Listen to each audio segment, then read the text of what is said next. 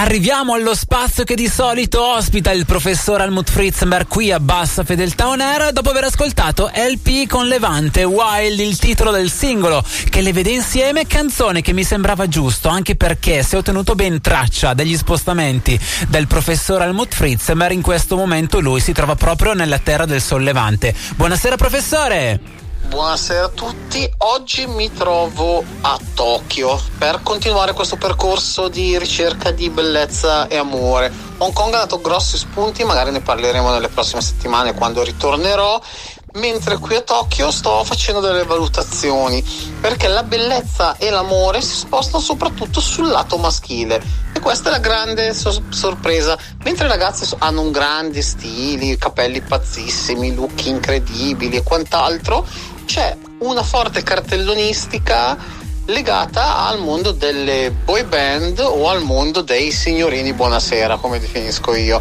Quindi tantissimi locali dove ragazzi che dovrebbero essere belli, poi le valutazioni le faremo anche lì magari in diretta la prossima volta perché io ho un po' di dubbi sul concetto di bello di ragazzo qui, è che insomma vengono esaltati, glorificati, tanti sono all'interno della, di boy band, altri invece sono solo ragazzi belli che fanno i belli con le ragazzine, degli idol definiamo.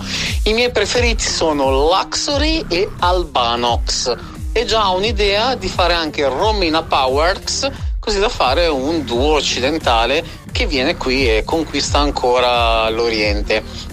Quindi per il momento grandi grandi come dire, novità e grandi aspettative da, questa, da questo nuovo percorso che farò anche qui in Giappone. Quindi ci sentiamo settimana prossima al mio ritorno e avremo molto di cui parlare di bellezza amore qui direttamente dal Giappone. Buonasera a tutti.